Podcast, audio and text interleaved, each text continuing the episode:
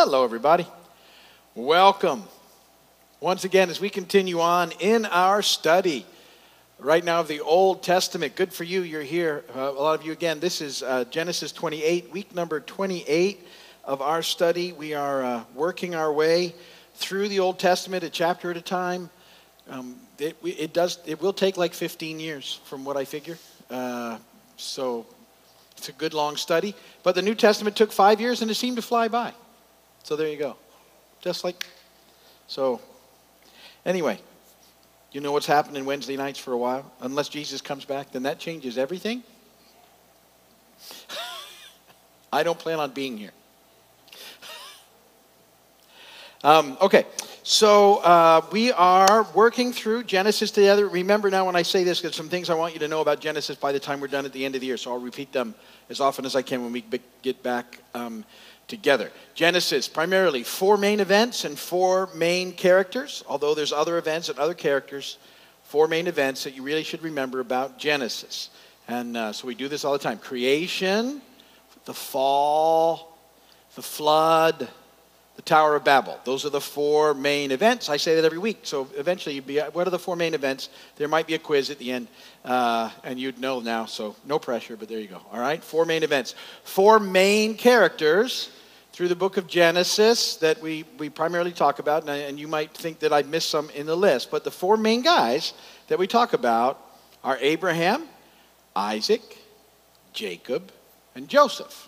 So you might think, well, what about Adam? He should be, he's a character, that's for sure. But as far as the, the thread of the story goes, Abraham, Isaac, Jacob, and Joseph. And, and that what we're looking for throughout the Old Testament, started in Genesis 3.15, is called the crimson thread of redemption. And you see it from that point in time after the fall, working its way through the cross. It ties everything together. It's a fascinating way to understand the Old Testament and to be looking for that as you see the enemy attacking and all sorts of things and God protecting the whole process. So, those are the main sort of things that I want you to hang on to. And uh, we've, we've, uh, we've sort of looked at Abram's life pretty well. Um, Jacob, as we said, was, was uh, uh Isaac, I mean, was coming to the end uh, it, you know, quickly approaching the end of his life as he understood it. He's still around for the beginning of this chapter. Um, but uh, uh, I said to you last week, you know, what Isaac decided he wanted was he wanted some, uh, some of his son Esau's stew, uh, you know, venison meat prepared the way he wanted it, whatever. And um, he was going to bless him, even though God had said that whole thing, the whole blessing belongs to Jacob. And so there was a deception we saw that took place last week, and Jacob pretended to be Esau. He lied. Um, Rebecca was involved. It was a big mess. And uh, we saw sort of the dysfunction in the family and the consequences of what was going on. And we, we spent a lot of time talking about that this week. Well, um, there's some fallout from that whole thing because now Jacob is going to have to take off because Esau wants to kill him.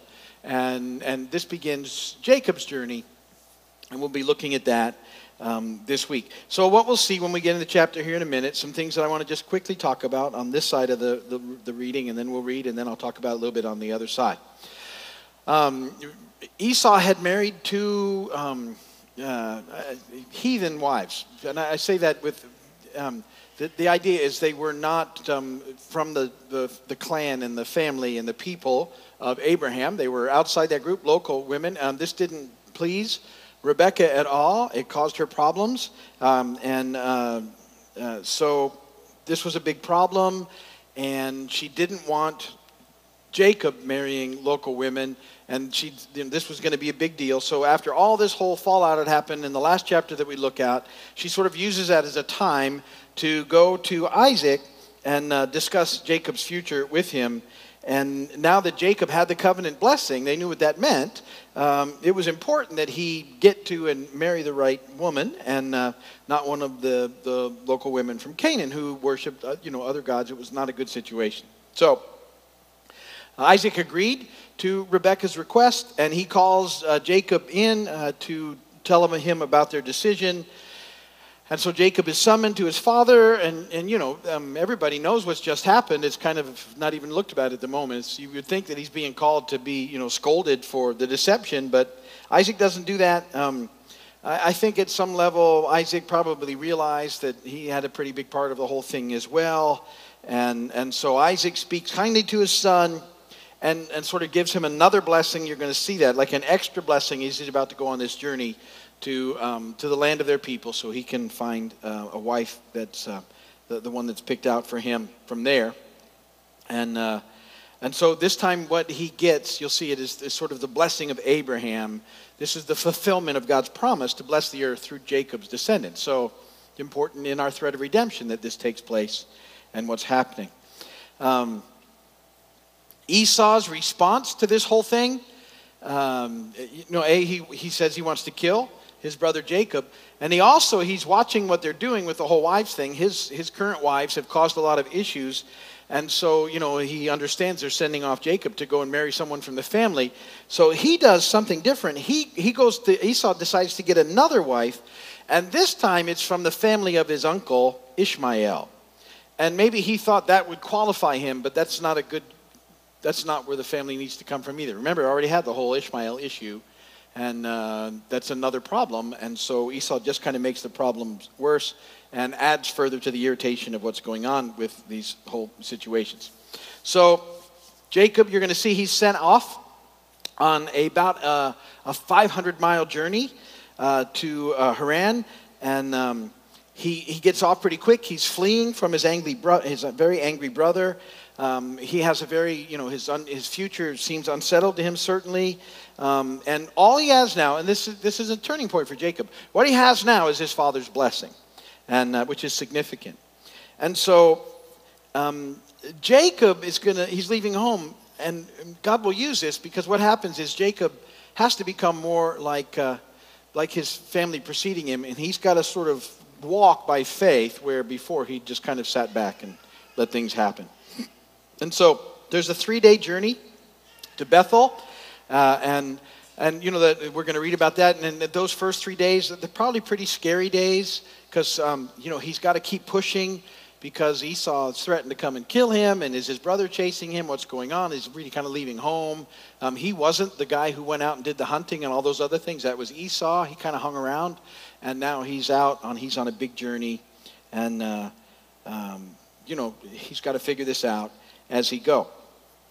And yet, when he goes to Bethel, um, he's going to have a very neat encounter with God. And so um, Bethel will be a very special place to Jacob from that time forward. And he has this very significant dream. Um, it's interesting, when I read the verses, you'll see um, he had a stone for his headpiece, which makes it sound like he was using a rock for a pillow. Um, and, and perhaps he was, but generally what it meant was they kind of would sleep around with a, uh, near a rock for sort of for protection you know, pretty dangerous sleeping out in the middle of the night, uh, especially this time in history. Um, and, and really throughout history, you know, the people often when they went to, they, people were fearful of the darkness and the night and things that would happen at night. I mean, in extreme ways. You can see it in church history in the prayers of the saints. And the way that they pray at night is far different from the way they pray at the morning because there's a little measure of God, you know, we're going we're to have to count on you when we close our eyes and go to sleep here to keep us alive till the morning. And we would like for you to do that. And then in the morning it's like thank you god you did it. Um, because it was uh, a lot of things happened at night and uh, fearful things. So um, he, he falls asleep and he has a dream in which he sees this ladder or stairway with angels going up and down between heaven and earth and, and what he finds out in this dream is that, that uh, he's not alone after all, that God is actually with him, and that the God of Abraham and Isaac is watching over him as well. And, and um, you know, the, the angels that he sees, they're there to watch over and, and uh, sort of guard and serve him in the same process. And then you'll see that Jacob actually saw the Lord above him and heard him speak. This is significant. And again, um, he doesn't, you know, chastise. Uh, Jacob, for the big mess that had just taken place, he actually speaks words of promise to him and assurance to him. And this same God who has cared for his father and his grandfather pledges also now to care for him uh, and to give him the very land that he's, he's, um, uh, which, he's, which he's lying on right at the moment in Bethel. And uh, he promises to be present with him in, circ- in all the circumstances that lay before him. And, um, and this is significant because in those days, um, it was thought that when you left your land, you left your little g God. as well. That was kind of sort of in their mind. You'd left, left him behind. But the Lord, the capital G, God, um, promised to go with Jacob wherever he went, protect him, and then one day bring him back home again. And so, no matter what happened, he would accomplish his will in and through Jacob. And, and this is very cool. Uh, and um, this promise of God's presence is a, is a theme that's often repeated in Scripture, and um, that's good for us to know. I like those sort of things that God is with us, that God's for us, and that God is able to use situations and still bring about the end result that He wants to bring about. I think sometimes we get, I watch people get over concerned, overly concerned. Uh, um, about making decisions and, and you know it's sort of hitting forks in the road and what do i do and i don't want to miss god and, and certainly where to pray and where to ask and where to seek god but ultimately once we decide the amazing thing about god is he'll use whatever we do. Isn't that cool? For me that's that doesn't let me just let go of things. I do pray, you know really seek after god but but god's even god's even able to use the mistakes. I like that because i've made so many um, you'll see in, in uh, Jacob's life here that he, he continues to make some mistakes, and sometimes there's some consequences. But the overall process is that God is faithful and God brings about what he's promised to bring about. I like to think of it this way I think we have a tendency to um, imagine that God has the same sort of problems of, uh, that we do with our finite brain. That, that we often think that there's a very narrow way to, to reach a certain point, like, you know, and yet there's a, and, and while there's obviously an end point in the scripture, we understand that, how it all works out. God is so amazing that he can use any number of situations and still work them to that point. He's not limited like we are. And so, uh, you know, it's not like, oh, I've messed up, I can never get back. Sure, you can. You repent and you head back, and God's able to do it, and He does it. So it's, it's, it's just, you know, God doesn't have to micromanage details. He's so amazing that He just has those details will work to where they're going to work. And I love that about God and what that's all about, and it's fascinating. Um, and so Jacob's going to wake up from this dream. You're going to see it. And um, he has this sort of, his response is kind of a mixture of fear and surprise. A pretty good sort of response, I think, in that process. And, um, and, and he's, it's a very good response when, when you've sort of had an encounter with God and, um, and that, that what he learns from this time forward is that God will be with him and that God can meet him anywhere, including this sort of strange place to him at the time, uh, Bethel, um, which, and Bethel actually means the house of God, which is kind of interesting. Um, but, but sort of the Lord uh, would be his dwelling place, like he is for us. Um, he takes his headpiece at that time and, and uh, it becomes a pillar um, to memorialize his experience, not to be worshiped not as an idol, but just as something they would do as in memory uh, to remember. And you will see the people of Israel setting these things up. They were never meant to be worshiped, um, but just sort of a, a way to remember that encounter and that situation in the process. And, and Jacob that morning really sort of dedicates himself to the Lord and uh, he claims the promises that God had made to him. Um, when I read it, it you, some people will, uh, well, I'll get there. I'll explain that when I read it. There will be one thing I'll explain when we get into the scripture about something at the very end. Um, so, so that's kind of the setup. Let's read the verses. Genesis 28, beginning in verse 1. I'm going to read out of the NIV. You can use whatever translation you want. You can follow along in the notes, Pew Bibles, or the screen if that's working. Everything should happen that way. So, verse 1 Isaac called for Jacob and blessed him and commanded him. I should make a point. Um, I use the older version of the NIV, and the computer has a newer version. So if you see a difference, believe it or not, the NIV has different translation. And I, I'm still like the 1984 job, and the new one came out a year or so ago. There's nothing wrong with it, but I like the old one better. So everyone, if you see a difference, it's because I'm still stuck in 1984, as my son said to me the other day. But I'm, I'm making progress. Okay. Uh, then he commanded, "Do not marry a Canaanite woman. Go at once to Padan Aram, to the house of your mother's father Bethuel, and take a wife for yourself there from among the daughters of Laban, your mother's brother." May God Almighty bless you and make you fruitful and increase your numbers until you become a community of peoples. May He give you and your descendants the blessing given to Abraham. so that you may take possession of the land where you now live as an alien, the land God gave to Abraham. So you can see this is a much better blessing, and he's got it figured out, and they're on the right track. Then Isaac sent Jacob on his way, and he went to Paddan Aram to Laban, son of Bethuel, the Aramean, the brother of Rebekah, who was the mother of Jacob and Esau. Now Esau learned that Isaac had blessed Jacob and sent him to Paddan Aram to take a wife from there, and that when he blessed him, he commanded him, Do not marry a Canaanite woman, and that Jacob had obeyed his father and mother, had gone to Paddan uh, Aram. Esau then realized how displeasing the Canaanite women were to his father Isaac. So he went to Ishmael and married um, Mahalath, the sister of Nebaioth, uh, daughter of Ishmael, son of Abraham, in addition to the wives he already had. Jacob left Beersheba and set out for Haran. When he reached a certain place, he stopped for the night because the sun had set. Taking one of the stones there, he put it under his head and lay down to sleep.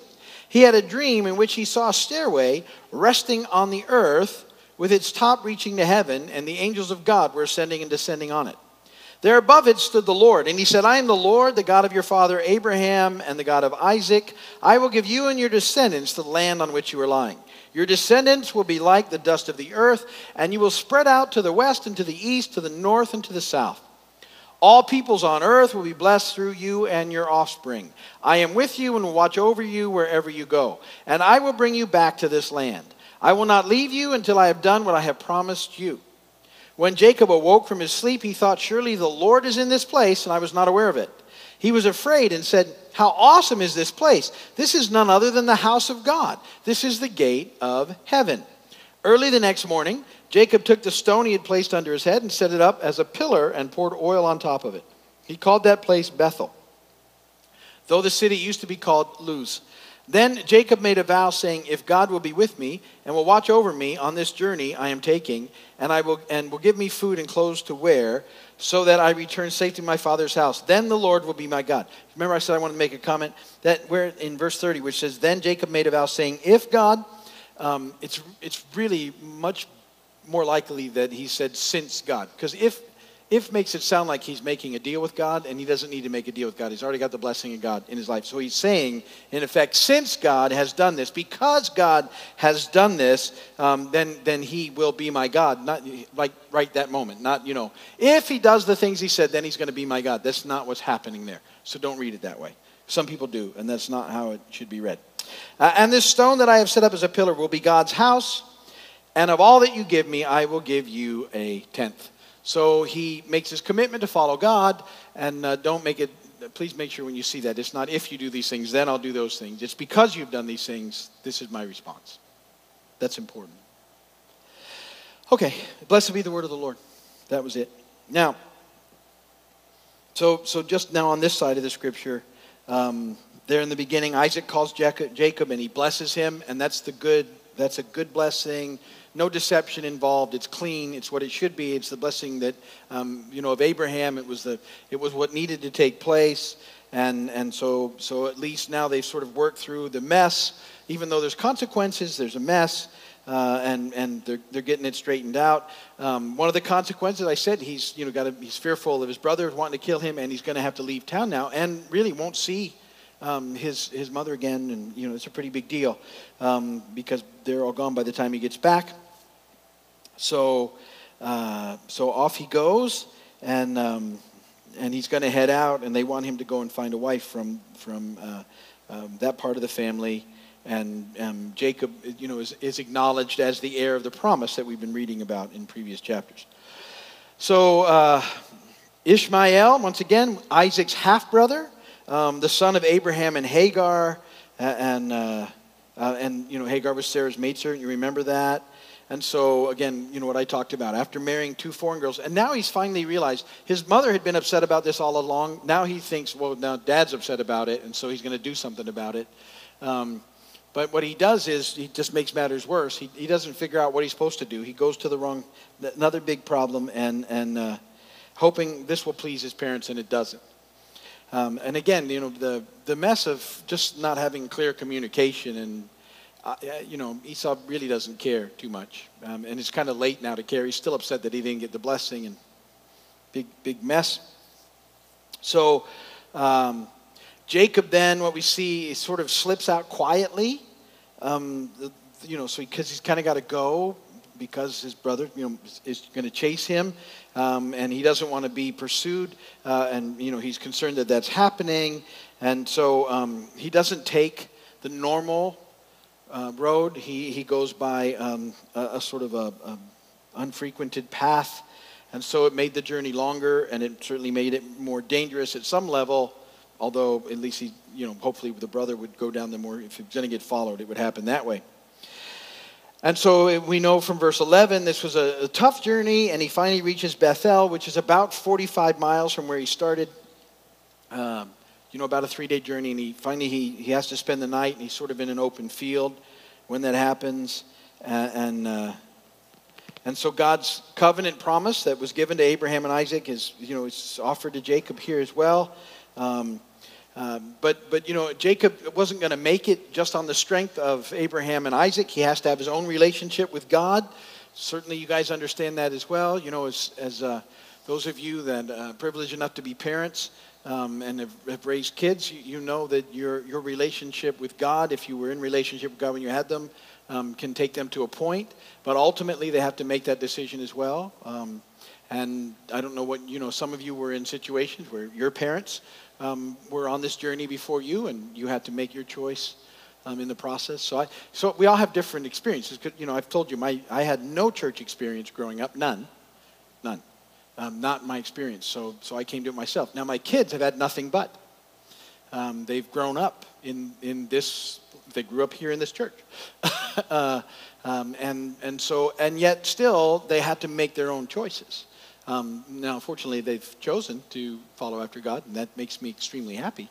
But there was always their choice to make um, to a point. So, so it's important that whole thing that happens, and, and you know, with your own kids, just keep praying that you know you've given them what they needed, and they'll come around to it, and uh, that's a very good thing. That's kind of what we hang on to. We keep praying for them in the process. But every kid is different and has a little different path. Uh, so the, so the idea is, so, you know, like God has no grandchildren. Does that make sense? God has children. And we have to get there. We can't get there in, in our family, you know, other than they can lead us, and hopefully that's good. But everybody's got to make that decision. And, and what we saw in that whole encounter was Isaac, uh, Jacob making that decision uh, that, that God would be his God as well, and he would follow him. And that was a big deal. Um, Bethel, uh, Bethel is about 10 miles uh, north of Jerusalem. Uh, and at first, it, it was a very important center for worship, and then it sort of became an idol worship place over time. And in fact, you'll we'll read so many years from now when we get to the prophet Hosea that it was he actually commend he uh, condemns it for its evil practices. So that's its history. Um, and as I said to you, it was important that I made sure that you made that point in verses 20 through 22 that, that he wasn't um, bargaining with God, but he was in effect pledging his future to God. Uh, because you have blessed me, I will follow you. And, uh, and so and, and God had blessed him and he was following him. So that was important. You saw that.